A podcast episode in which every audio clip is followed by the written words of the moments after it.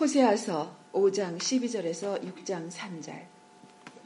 그러므로 내가 에브라임에게는 좀 같으며 유다 족속에게는 썩이는 것 같도다. 에브라임이 자기의 병을 깨달으며 유다가 자기의 상처를 깨달았고 에브라임은 아수르로 가서 야레방에게 사람을 보내었으나 그가 능히 너희를 고치지 못하겠고 너희 상처를 낫게 하지 못하리라. 내가 에브라임에게는 사자 같고 유다 족속에게는 젊은 사자 같으니 바로 내가 움켜갈지라. 내가 탈취하여 갈지라도 건져낼 자가 없으리라. 그들이 그 죄를 뉘우치고 내 얼굴을 구하기까지 내가 내 곳으로 돌아가리라. 그들이 고난 받을 때에 나를 간절히 구하리라. 오라, 우리가 여호와께로 돌아가자. 여호와께서 우리를 찢으셨으나 도로 낫게 하실 것이요 우리를 치셨으나 싸며 주실 것임이라. 여호와께서 이틀 후에 우리를 살리시며 셋째 날에 우리를 일으키시니 우리가 그의 앞에서 살리라. 그러므로 우리가 여호와를 알자. 힘써 여호와를 알자. 그의 나타나심은 새벽빛 같이 어김없나니 비와 같이 땅을 적시는 늦은 비와 같이 우리에게 임하시리라 하니라. 오늘 말씀 제목은 어, 치유하시는 하나님입니다. 흔히 이렇게들 얘기하죠. 예수를 믿으면은 어, 일이 참 잘 됩니다. 어려운 일도 잘 풀리고 그다음에 어, 기도하면 잘 들어주시고 하나님 자비로우시고 사랑이 많으십니다. 그러니까 아, 예수를 믿고 삽시다. 네, 그런 식으로 얘기를 하는 것을 우리가 종종 들을 수가 있고 또 우리 자신들도 아마 그러는지 모르겠습니다. 에, 그 말이 어, 뭐 크게 잘못된 것은 아니겠죠. 근데 이제 성경에 있는 다른 말씀들도 같이 보아야 하기 때문에 균형을 이룰 필요가 있습니다. 왜냐하면 그 5장 14절에 보면은 그 말씀이 부정적인 말씀이라고 할까요?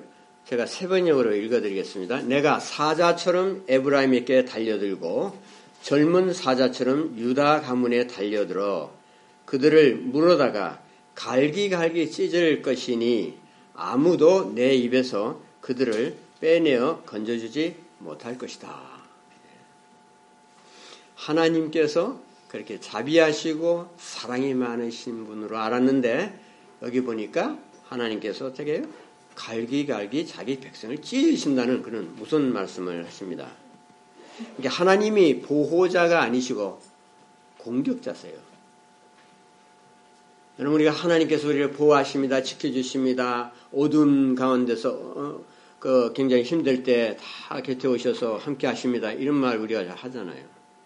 근데 이렇게 말합니까? 하나님요, 우리 막 찢으세요. 우리 막 공격하세요. 네.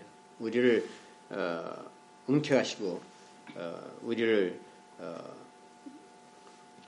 원수처럼 대하시고 에, 그래서 하나님이 자기 백성에게 조미 돼요. 조미 와서 이렇게 다 썰어 먹듯이 그리고 썩는 것이 됩니다. 나를 아주 어, 다 썩게 해서 못 쓰게 만드는 그런 음, 분이 되시거든요.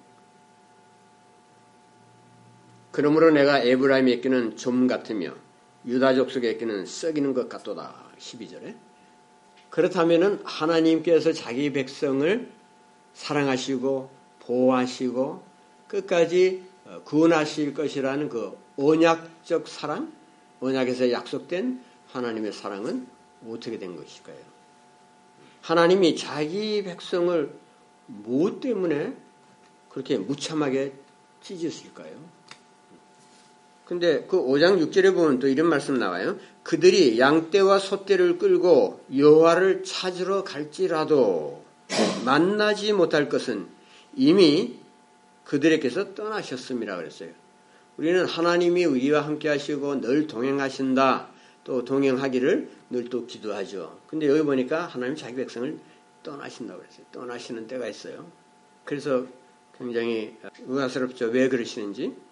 아, 성경에 이런 말씀이 있구나. 예, 그런 걸 좀 새삼스럽게 느끼시려는지 모르겠어요. 예, 근데 그냥 말없이 조용히 떠나시는 게 아니에요. 그냥 사라지신 것이 아닙니다. 하나님은 갑자기 젊은 사자처럼 나타나서 공격하시고 어, 물고 뜯으신 다음에 그 다음에 다 찢어놓고서 내가 내 곳으로 돌아가리라 그랬어요. 15절의 말씀이잖아요. 이런 하나님을 우리가 어떻게 이해해야 되겠습니까? 제가 좀 긍정적인 측면에서 말씀드릴게요. 첫째는 하나님이 자기 백성을 찢으세요. 예, 아주 갈기갈기 찢으신다고요. 자비가 없이 찢으시는 것 같아요.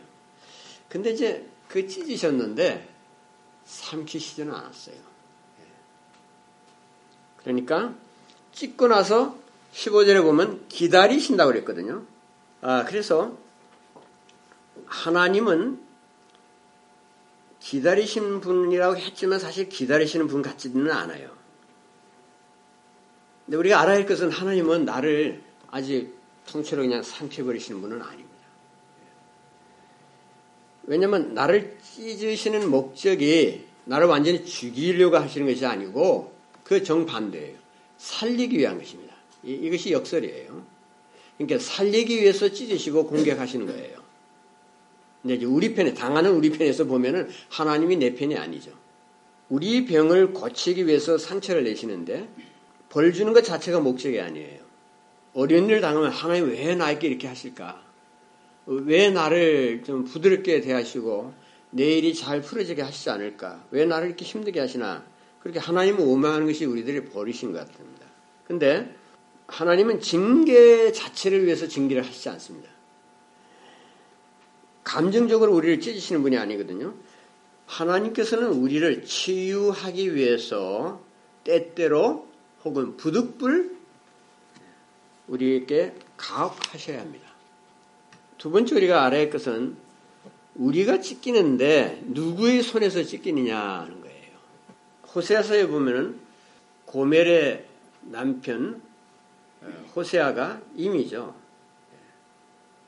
그래서 임이 손에서 나를 사랑하는 남편의 손에서 내가 우리가 하늘 아버지라고 부르는 그분의 손에서 찢깁니다.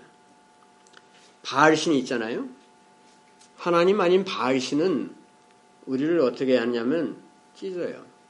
잘 찢습니다. 발기발기 찢어놓고 그러면 그 다음에 삼켜버려요. 우리를 아예 죽입니다. 나를 유혹하고 이용하신, 이용한 다음에는 나를 헌신짝처럼 버리거나 아예 삼켜버려요. 하나님께서는 우리의 상처를 싸매 주시고 치료해 줄 것을 미리 염두에 두시고 사랑의 매를 드세요. 우리는 이 하나님의 징계에 대해서 말하는 것을 좀 꺼리죠. 굉장히 부정적인 거니까요. 하나님 뭐 우리를 치신다 말 잘하죠. 근데 그것은 상대방이 미우니까 그런 말을 하는 경우고 대개는 보면은 하나님 우리를 사랑하신다 그러고 하나님은 뭐 너무너무 좋으신 분이라고 그러고 그래요. 뭐 물론 그렇죠. 그렇지만은 그게 다가 아니에요. 하나님은 굉장히 매를 드시는 분이 징계하십니다. 근데 발은 우리를 찍고 나서 굉장히 기뻐해요. 근데 하나님은 우리를 치실 때 마음이 아프십니다. 그렇다면 하나님의 그 아픈 마음도 치유가 되어야 하지 않겠어요? 네. 어, 떻게 해야 하나님의 아픈 마음이 치유가 되겠어요? 여러분 자식을 이렇게 혼내주신 적이 혹시 있으신지 모르겠는데 때로는 뭐 매, 매도 주죠. 음. 그러고 나면 마음이 엄청 아프잖아요. 마음이 시리죠. 굉장히 어, 불편하죠. 근데 자식의 상처를 낫게 해줄 때 그 시리고 아픈 부모의 마음도 치유가 됩니다. 하나님도 마찬가지예요. 하나님의 상처도 우리를 치유할 때 낫습니다. 호세서에서는 죄라는 것을 어떻게 정의하느냐면 질병이라고 그래요. 병입니다. 이거 아무도 고칠 수 없는 불치병이에요. 그래서 여기 보면 뭐 싸맨다는 말 나오고 낫게 한다는 말이 나오잖아요. 죄는 질병이에요. 오직 하나님의 긍휼과 용서와 사랑의 능력으로만 죄의 병은 치유될 수가 있습니다. 그들이 고난을 받을 때 나를 간절히 구하리라 그랬어요. 언제 우리가 하나님을 간절히 구하느냐 하는 걸 하나님이 아세요. 그건 뭐냐 그러면 고난을 받을 때 나를 구할 것이다. 내게로 나올 것이다. 회개할 것이다. 그죠. 우리가 고통을 받으면 제일 먼저 하는 게 뭐예요? 기도하게 되죠. 평소에 기도 안 하다가 어려운 일을 당해보세요. 그러면 하나님 찾아요. 신자라면 다 그렇게 하죠. 그런 경험 우리가 다 있어요. 호세아가 이스라엘 백성께 주는 치유의 메시지가 뭐냐 그러면 오라 우리가 여호와께로 돌아가자. 여호와께서 우리를 찢으셨으나 도로 낫게 하실 것이요 우리를 치셨으나 싸며 주실 것입니다. 하나님이 우리를 치셨다 하는 말을 우리가 더러 하는데 그러면서도 그것에서 끝이에요. 그 다음에 하나님께서 우리를 고치신다. 치유하신다. 새롭게 하신다. 그 말을 빠뜨리는 경우가 많은데 그 말을 붙여야만 성경 말씀을 온전하게 전하는 것입니다. 이스라엘의 유일한 소망이 뭐냐면 하나님께로 돌아가는 것입니다. 그런데 호세아는 그 5장 4절에서 보면은 이스라엘 백성이 하나님께로 돌아갈 수 없다고 그랬어요. 그들의 행위가 그들로 자기 하나님께 돌아가지 못하게 하나니 이는 음란한 마음이 그 속에 있어 여호와를 알지 못하는 까닭이라. 이제 못 돌아간다고요.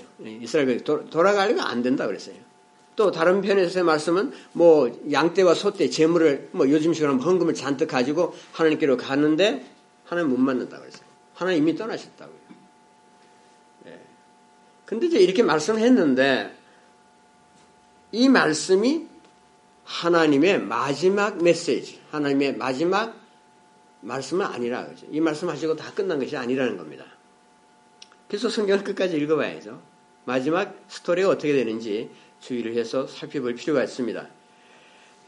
하나님께서 찢고 상처를 내셨지만 그것이 하나님의 마지막 말씀이 아니다 하는 것이 호세아가 강조하려는 거예요.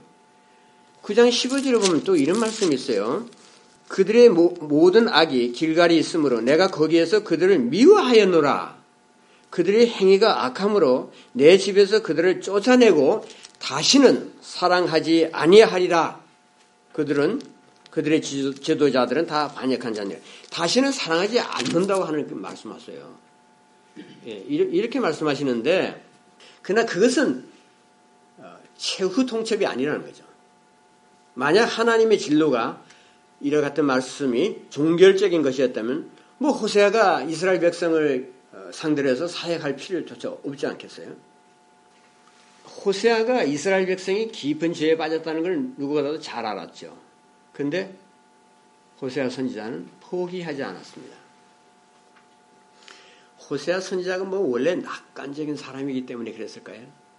아주 아주 슈퍼 어, 거룩하기 때문에 그래서 어, 그죄 많은 백성들 아주 지긋지긋하게 하나님을 멀리하고 우상 숭배하는 자들에 대해서 포기하지 않고 맨날 나가서 외쳤겠어요.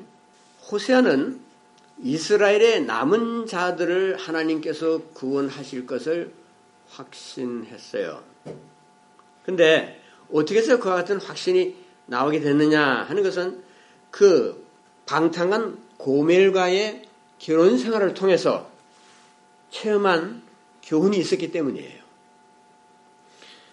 그래서 사람들은 당시의 이스라엘 상태를 보고 모두 비관합니다.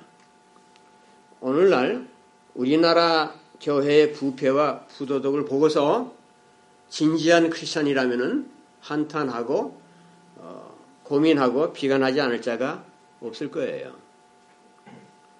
호세아도 이스라엘의 영적 도덕적 타락을 보고서 낙관하지 않았어요.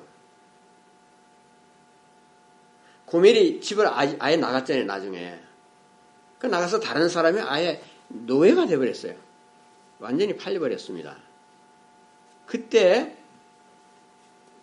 고멜을 찾아가서 그녀를 뭐 사랑하거나 돈을 주고 사오지 않았어요. 왜요? 포기했기 때문이에요. 호세아가 그녀를 다시 집으로 데리고 올 생각이 추호도 없었어요. 어, 그랬는지 어떻게 알 수 있느냐? 우리가 그런 질문을 던진다면은 호세아가 만일 자기 아내를 그런 지경에까지 간 아내를 사랑해서 다시 데리고 오려고 했다면 하나님이 호세아 보고 너 가서 돈을 주고 사오라 그런 말씀 하실 필요 없었겠죠. 호세아에게 그녀를 사랑하라 그랬었어요 하나님이 그렇게 명령하셨어요. 은과 곡식을 주고 고매를 사오라고 지시를 하셨어요. 그래서 그 지시에 호세아가 순종한 거죠. 왜 그러냐면 호세아도 드디어 하나님께서 이스라엘을 포기하시지 않고 여전히 사랑하신다는 사실을 깨달았기 때문이에요. 그래서 자기도 그 지경으로 내려간 그 고매를 사랑해야 한다, 사랑해야 되겠구나 하는 것을 알게 된 것이고 깨닫게 된 것이죠. 그래서 이스라엘 백성에 대한 하나님의 그 불굴의 사랑을 깨달은 호세아였기 때문에 다시 고매를 사랑할 수 있었고 고멜의 회복을 위해서 여러 해를 참을 수 있었던 거예요. 그래서 호세아는 하나님께 다시 자기 백성에게 새 출발의 기회를 주시고 하나님께서 그들 가운데서 새롭게 역사하실 때가 올 것이다 하는 것을 확신할 수 있었던 거예요. 그것이 호세아로 하여금 자기 백성들을 향해서 오라 우리가 여호와께로 돌아가자 하고 호소할 수 있었던 것입니다. 그래서 그와 같은 메시지를 전할 수가 있었어요. 근데 이제 문제는 어떻게 하나님께로 돌아갈 수 있느냐 하는 거예요. 이스라엘 백성들은 아주 종교 활동으로 가득 차 있었습니다. 높은 산, 뭐 낮은 산 할 것 없이 거기에 뭐 가서 재물 바치고 종교 축제, 뭐 축일들이 굉장히 많았어요. 길갈과 베델의 그 성소가 있었는데 거기 가는 순례자들이 뭐 줄을 이었어요. 근데 이스라엘 백성들이 성소에서 예배를 부지런히 드렸지만 하나님을 만나지 못하였습니다. 하나님께 축복을 빌었어요. 우리에게 복을 내리십시오 하고 간절히 빌었지만은 응답을 받지 못했어요. 여호와 하나님과 인격적인 관계가 전혀 없었어요. 제사야만 열심히 지내고 그저 하나님을 제쳐둔 채 습관에 불과한 종교 활동을 일삼았습니다. 그래서 아까 읽은 말씀이지만은 5장 6절에 그들이 양떼와 소떼를 끌고 여호와를 찾으러 갈지라도 만나지 못할 것은 이미 그들에게서 떠나셨습니다. 여호와께서 이미 떠난다는 사실을 알지 못해요. 거기 재단이 있으니까 하나님이 계시겠지 하고 뭐 의뢰 그럴 것으로 당연시하고 갔어요. 여러분 오늘날 우리가 교회 다닐 때 아, 그런 일을 더러 하지 않는지 모르겠어요. 교회 다니니까 뭐 가면은 하나님 거기 계시겠지. 하나님은 그런 뭐 교회당이라는 무슨 건물 거기에 머물기를 기뻐하시지 않아요? 그거 하나님께 별 의미 없어요 사실은. 뭐 온 세상에 하나님이 거처인데. 그냥 교회를 잘 지으면 하나님 거기 계실 것처럼 생각하고 교회 가니까 교인들이 있으니까 하나님이 거기 임재하실 것으로 쉽게 생각할 수 있지만 반드시 그런 것은 아니죠. 하나님이 떠난 곳일 수도 있고 하나님이 떠난 회중일 수 있어요. 근데 거기다 대부분 뭐 헌금 해본들 뭐, 뭐 하나님 계시지 않는데 누가 봤습니까? 하나님께서 왜 철수를 하셨겠어요? 이스라엘 백성이 마음을 죽기로 향하지 않은 채 양떼와 소떼만 끌고서 축복을 빌었기 때문이죠.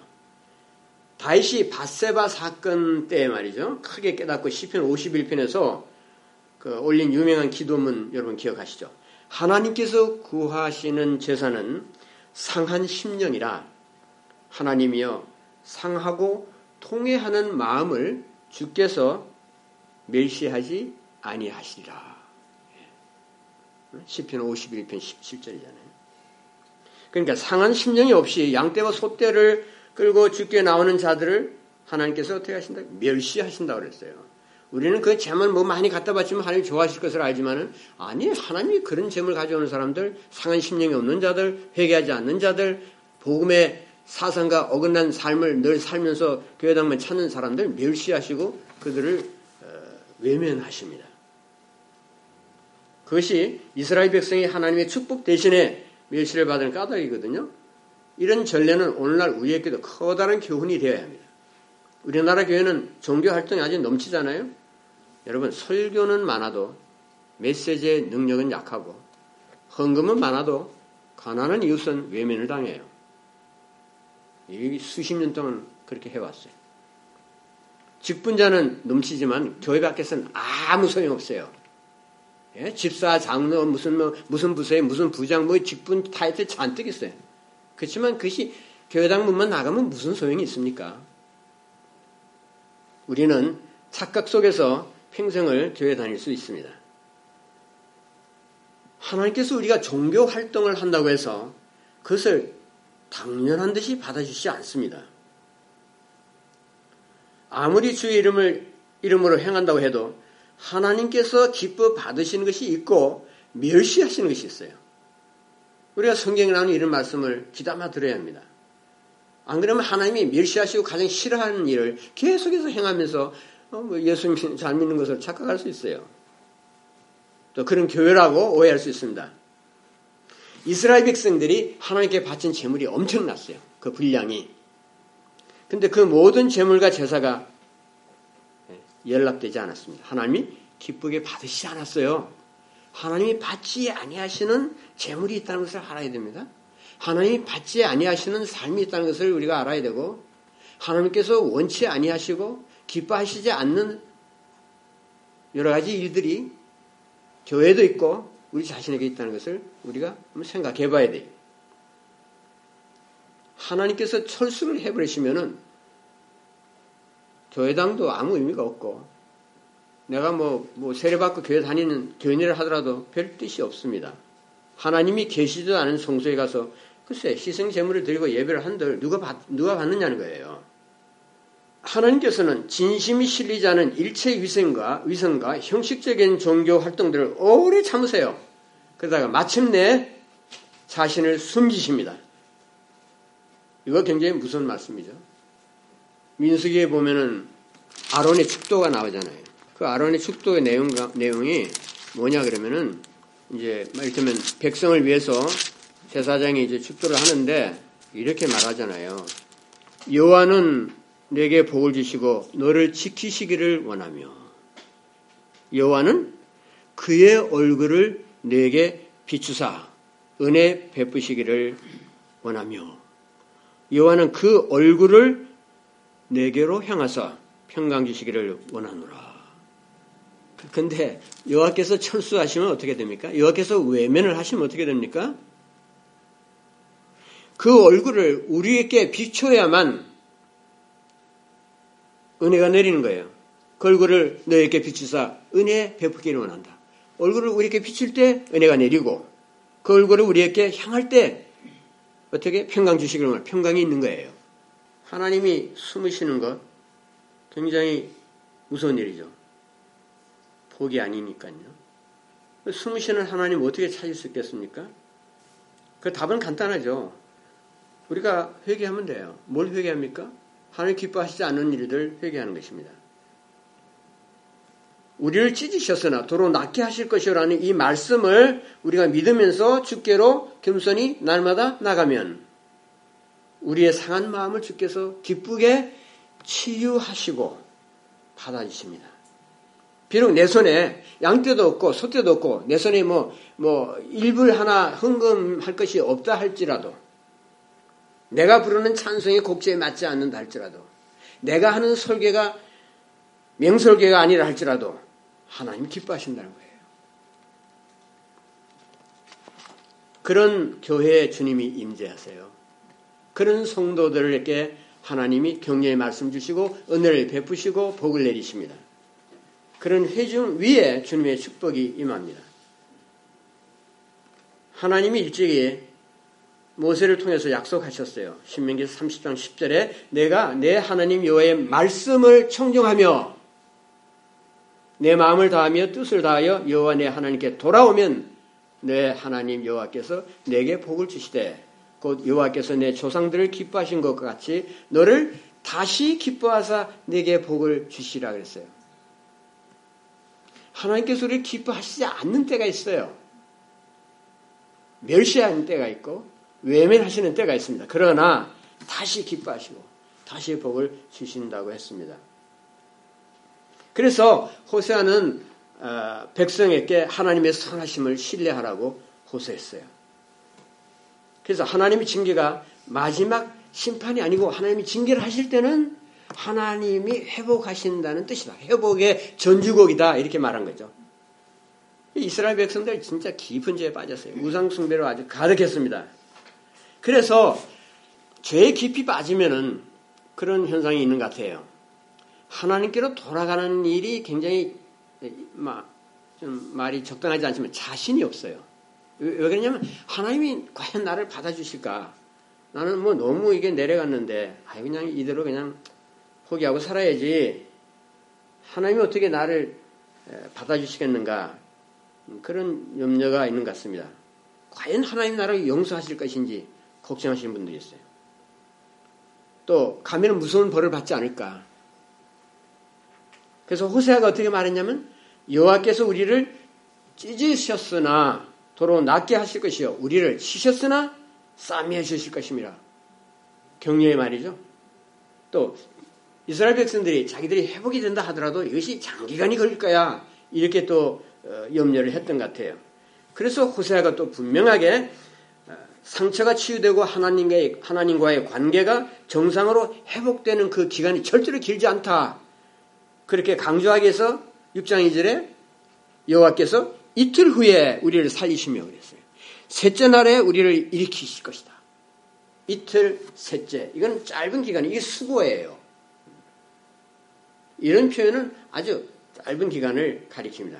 그러니까 백성이 죽게로 돌아가면 영적 죽음으로부터 부활하는 일이 생각보다는 오래 걸리지 않는다는 것입니다.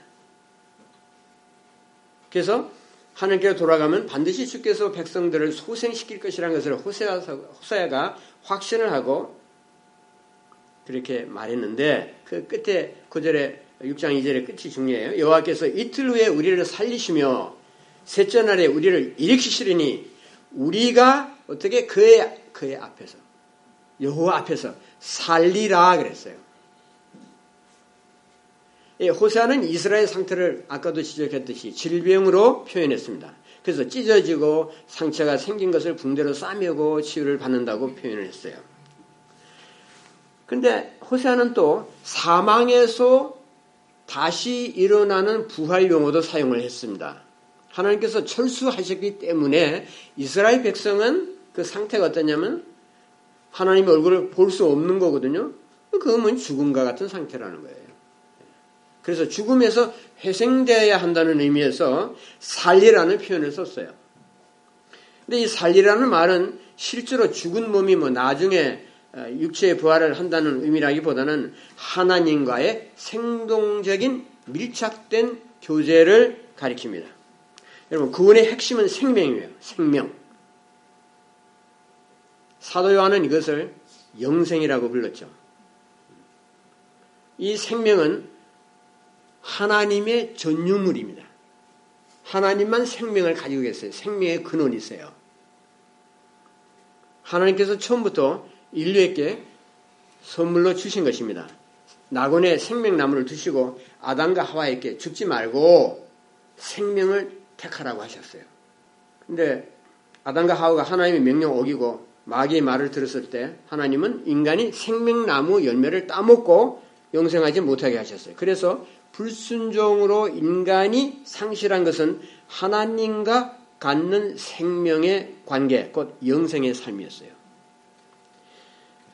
시편 69편 32절에 새벽녘에서 이렇게 나옵니다. 하나님을 찾는 사람들아, 그대들의 심장에 생명이 고동칠 것이라 그랬어요. 하나님을 찾으면은 마음이 소생되고 심령에 하나님의 생명이 고동치기 시작합니다. 이것이 살아나는 것입니다. 우상숭배를 하던 이스라엘 백성의 심령은 우상의 공해와 죄악의 먼지로 아주 꽉 막혀 있었어요. 그러나 하나님께로 돌아오면은 막혔던 심장이 뚫리고 신선한 성령의 바람이 들어갑니다. 그래서 하나님 안에서 다시 소생이 되고 활력을 얻고 생동력을 회복합니다. 이러한 소생의 축복, 그것은 하나님께로 돌아갈 때만 받는 거예요. 그래서 예수님께서 이 구약에서부터 계속해서 이 소생 혹은 생명 또는 영생이라는 주제를 늘 얘기해 왔거든요. 그것을 예수님이 자신에게 적용해서 이렇게 말씀하셨어요. 내가 주는 물을 마시는 자는 영원히 목마르지 아니하리니 내가 주는 물은 그 속에서 영생하도록 솟아나는 샘물이 되리라고 했어요. 예, 바로 그겁니다. 하나님의 생명을 받으면 영생의 생명을 받는 그것이 이 솟구치는 샘물처럼 예, 우리를 생동하게 하고 살아나게 하는 것입니다. 우리가 예수님을 자신의 대속주를 믿고 구원을 받았을지라도 생동량이 없는 하나님과의 그런 밀착된 생동의 관계가 없는 삶을 살 수가 있어요. 그래서 뭐 예수 믿는 것이 뭐가 그렇게 기쁜지 이해할 수 없고 남이 뭐 하나님의 말씀이 참 달다고 해도 그 무슨 뜻인지 전혀 감동이 없고 기도하는 것이 뭐 그렇게 아주 오히려 어, 노동처럼 힘들기만 하고 물론 기도의 노동의 측면이 있긴 합니다만 예수를 믿고 구원을 받아서 하나님의 생명이 내 속에 들어왔다면 그것이 샘물과 같아야 돼요. 솟구치는 샘물처럼. 그래서 내가 세상에 여러 가지 어려움 있고 또 때로는 죄에 빠진다 할지라도 내가 큰 뭐 손실을 보고 어렵고 괴로운 일이 많다 할지라도 내 속에서 솟구치는 그 생명, 하나님 주신 생명의 그 생동력은 끄지 못하는 거예요. 그래서 내가 죽은 자가 아니고 산 사람으로서 삽니다. 그런데 예수를 믿어도 꼭 죽은 자처럼 사는 사람들도 있어요. 그것은 왜 그럴까요? 그리스도의 복음을 바르게 이해하지 못했기 때문이에요. 하나님 주시는 생명의 체험이 아주 적거나 어쩌면 없기 때문이에요. 그런데 예수를 믿는다면, 그래서 구원을 받은 자라면 그 생명이 들어가 있어요. 성령을 받았을 때 성령께서 우리의 생명이 되셔서 영원히 목마르지 않게 하십니다. 그런 삶은 어, 우리가 생동이 없는 삶을 사는 것은 하나님 앞에서 잠자는 것 같아요. 그래서 예수님의 제자들 주님을 믿고 따라다녔지 않습니까? 근데 실제적으로 예수님 따라다니면서 아주 아주 잠을 잘 잤어요. 아주 곤히 잠들어 죽은 죽은 듯이 잠자고 그랬어요. 게스마리 동생 생각해 보세요. 왜요?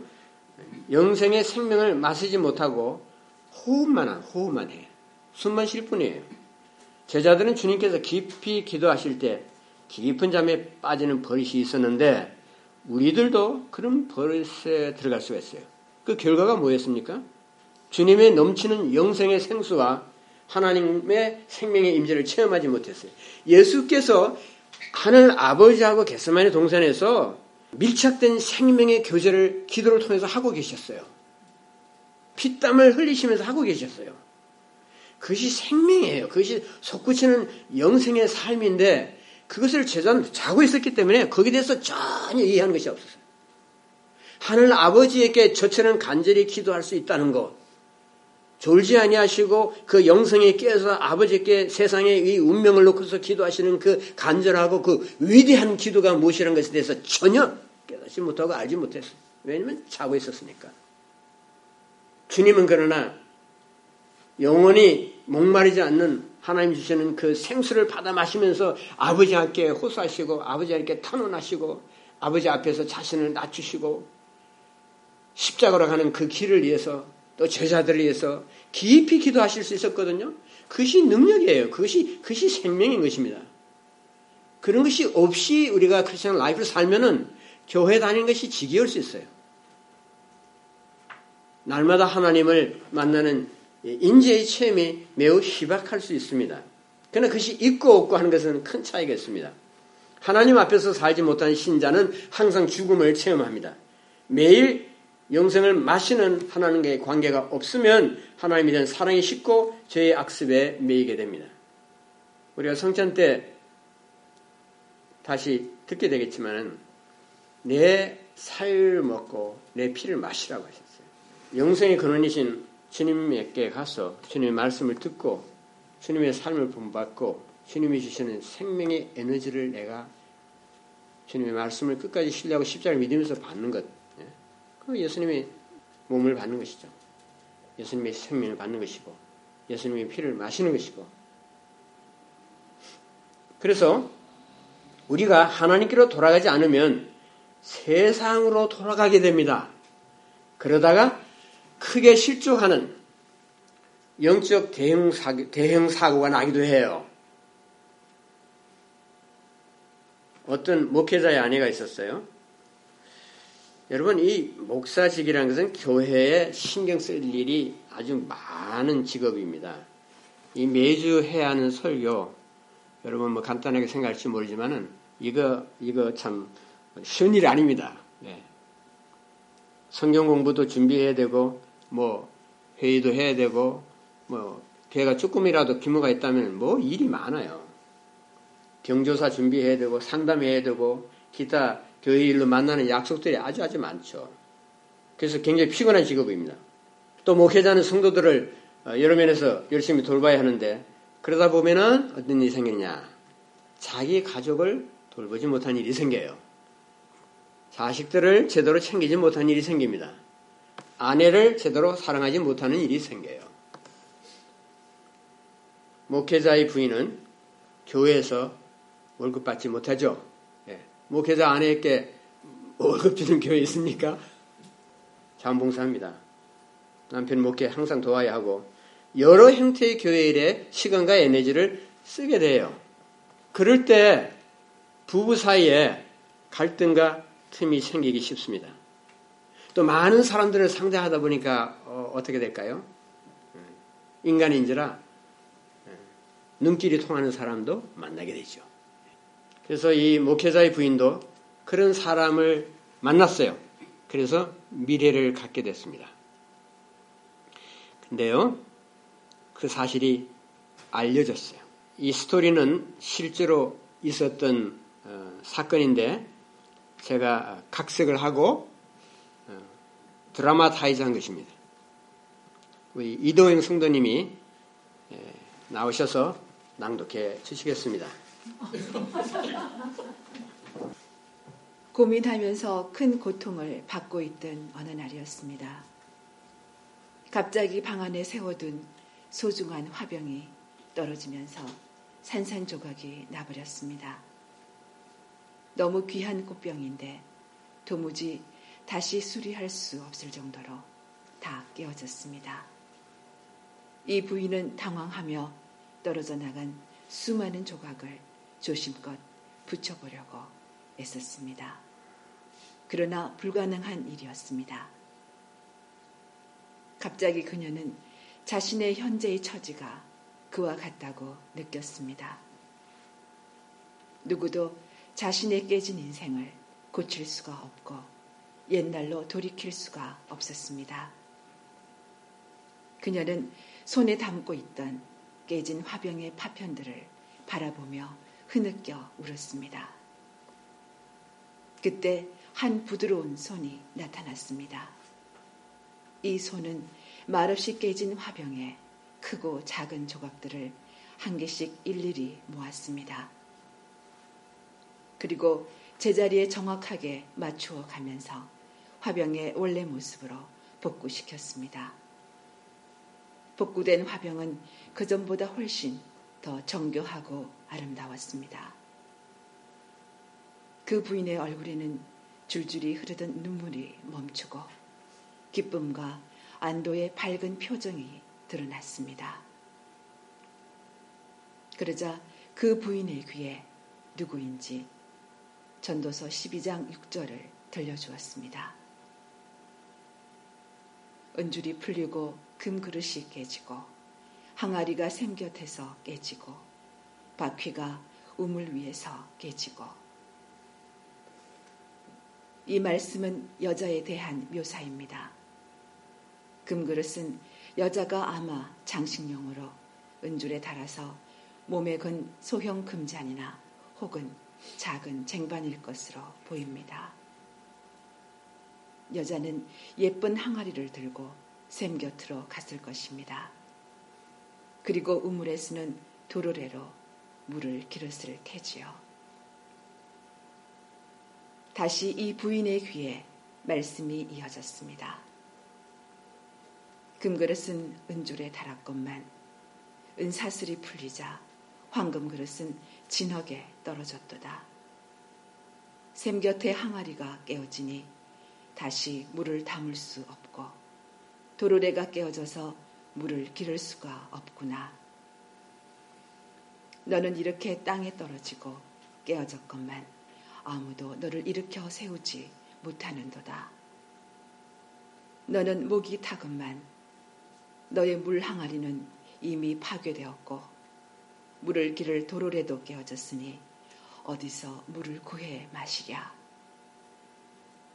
내 가슴은 사막의 모래로 덮여 있고 내 영혼은 메마른 나무 껍질 같도다.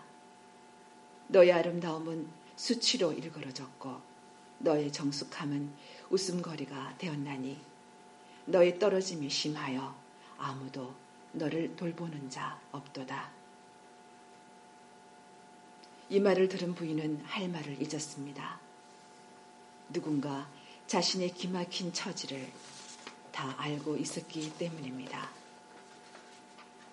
다시 부드러운 말씀이 귓전에서 속삭였습니다. 이사야 30장 26절과 예레미야 30장 17절이었습니다. 여호와께서 자기 백성의 상처를 싸매시며 그들의 맞은 자리를 고치시는 날에는 달빛은 햇빛 같겠고 햇빛은 일곱 배가 되어 일곱 날의 빛과 같으리라. 여호와의 말씀이니라. 내가 너의 상처로부터 새살이 돋아나게 하여 너를 고쳐 주리라. 부인은 이 말씀을 듣고 물었습니다. 당신께서는 누구이시기에 주의 말씀으로 저를 위로하시나이까? 나는 너의 깨진 화병을 복구시킨 너의 주 하나님이라. 내가 너를 위해 십자가에서 나의 몸이 깨어졌나니 너는 내게 구하여 고침을 받게 하라. 그리하면 내가 살리라. 부인은 갑자기 떠오르는 예레미야 17장 14절의 말씀을 외쳤습니다. 여호와여 주는 나의 찬송이시오니 나를 고치소서 그리하시면 내가 낫겠나이다. 나를 구원하소서 그리하시면 내가 구원을 얻으리이다. 그러자 자신의 깨진 꽃병의 조각들을 주워 담아 새롭게 복구시켰던 그 부드러운 손이 다시 나타나서 그 부인의 머리 위에 안수하고 사라졌습니다. 부인은 자기 머리에 손을 대보았습니다. 그리고 자기 손을 보니 거기 붉은 핏자국이 얼룩져 있었습니다. 그때 비로소 그 부인은 주님의 피 묻은 십자가의 손이 자기를 치유한 사실을 깨달았습니다. 그리고 비로소 나는 너희를 치료하는 여호와임이라는 출애굽기 15장 26절의 말씀이 얼마나 귀하게 상기되었는지 모릅니다. 그 부인은 긴 잠에서 깨었습니다. 그리고 무릎을 꿇고 죽게 기도하였습니다. 주님, 저를 고치소서. 제가 낫겠나이다. 주님, 제가 진심으로 주께로 돌아가오니 저를 받으소서. 제게 주님의 생명이 흐르게 하옵소서. 그리하면 제가 주 앞에서 살리이다. 여러분, 우리 삶이 찢기고 깨어지는 때가 있습니다. 아, 우리가 죄와 실수로 인해서 넘어지고 또 무릎이 예, 깨어집니다. 우리 누구나 유혹에 약해요. 욕심에 걸리고 부정에 사로잡힙니다. 그래서 우리는 주님의 손을 놓고서 방황합니다. 우리의 시선은 주님의 어, 그 빛나는 생명의 얼굴보다 세상의 그 부패한 모습들에 이끌립니다. 그래서 우리가 자주 자주 다치면서 살아요. 마치 아이가 잘 걷지 못하고 걸핏하면 넘어져서 무릎이 깨지는 것과 같습니다. 그래서 우리 자신들을 살펴보면은 여기저기 망가진 부분들이 있고 멍이 든 부분들이 있죠. 그 상처들이 얼마나 아프고 부끄러운 것인지를 다른 사람들은 다 알지 못합니다. 그렇지만 넘어진 자들은 그 아픔을 잘 압니다.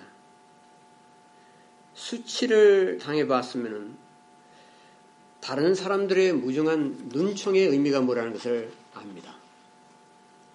자신의 보금자리를 잃은 자들은 다시 옛날로 회복될 수 없다는 사실을 알고 괴로워합니다. 우리는 이런저런 죄로 넘어지고 자신의 삶이 깨지면 죽게로 나가기를 두려워합니다.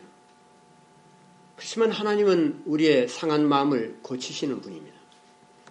우리의 하늘 도공은 아무리 부서지고 찢긴 인생이라도 더욱더 온전하게 회생시킬 수 있습니다. 우리에게 넘치는 생명의 복을 주시려고 하나님은 날마다 우리를 기다리십니다. 그래서 주님은 언제나 우리가 속히 회복되어서 건강하고 밝게 살기를 원하십니다. 주님은 우리가 생명수를 마시고 하나님의 경이로운 구원을 찬양하며 진리의 복음을 더 깊이 깨달으면서 주님의 나라를 위해서 담대히 이 세상을 살기를 원하십니다. 우리는 주님만이 우리의 모든 크고 작은 상처들을 낫게 하실 수 있다는 것을 확신하고 죽기로 나가야 합니다. 주님은 의외로 예, 넘어진 자들에게 대해서 관대하시고 긍휼을 베푸시는 분입니다. 우리를 때로는 징계하시고 어려운 삶의 정황 속으로 몰아넣는다 할지라도 그러나 주님은 우리를 여전히 생각하시고 회복기를 어, 미리 준비하시고 우리를 기다리시는 분입니다. 여러분 주님의 손에는 십자가의 보혈의 피가 흐르고 있습니다. 주님의 속죄 피가 용서하지 못할 죄는 없습니다. 부활하신 생명의 주께서 다시 살릴 수 없는 처지로 내려간 죄인은 존재하지 않습니다. 주는 모든 질병을 고치시고 모든 죄악을 용서하시며 모든 실족을 회복시키십니다. 주님은 우리를 고치시는 치유의 하나님이십니다.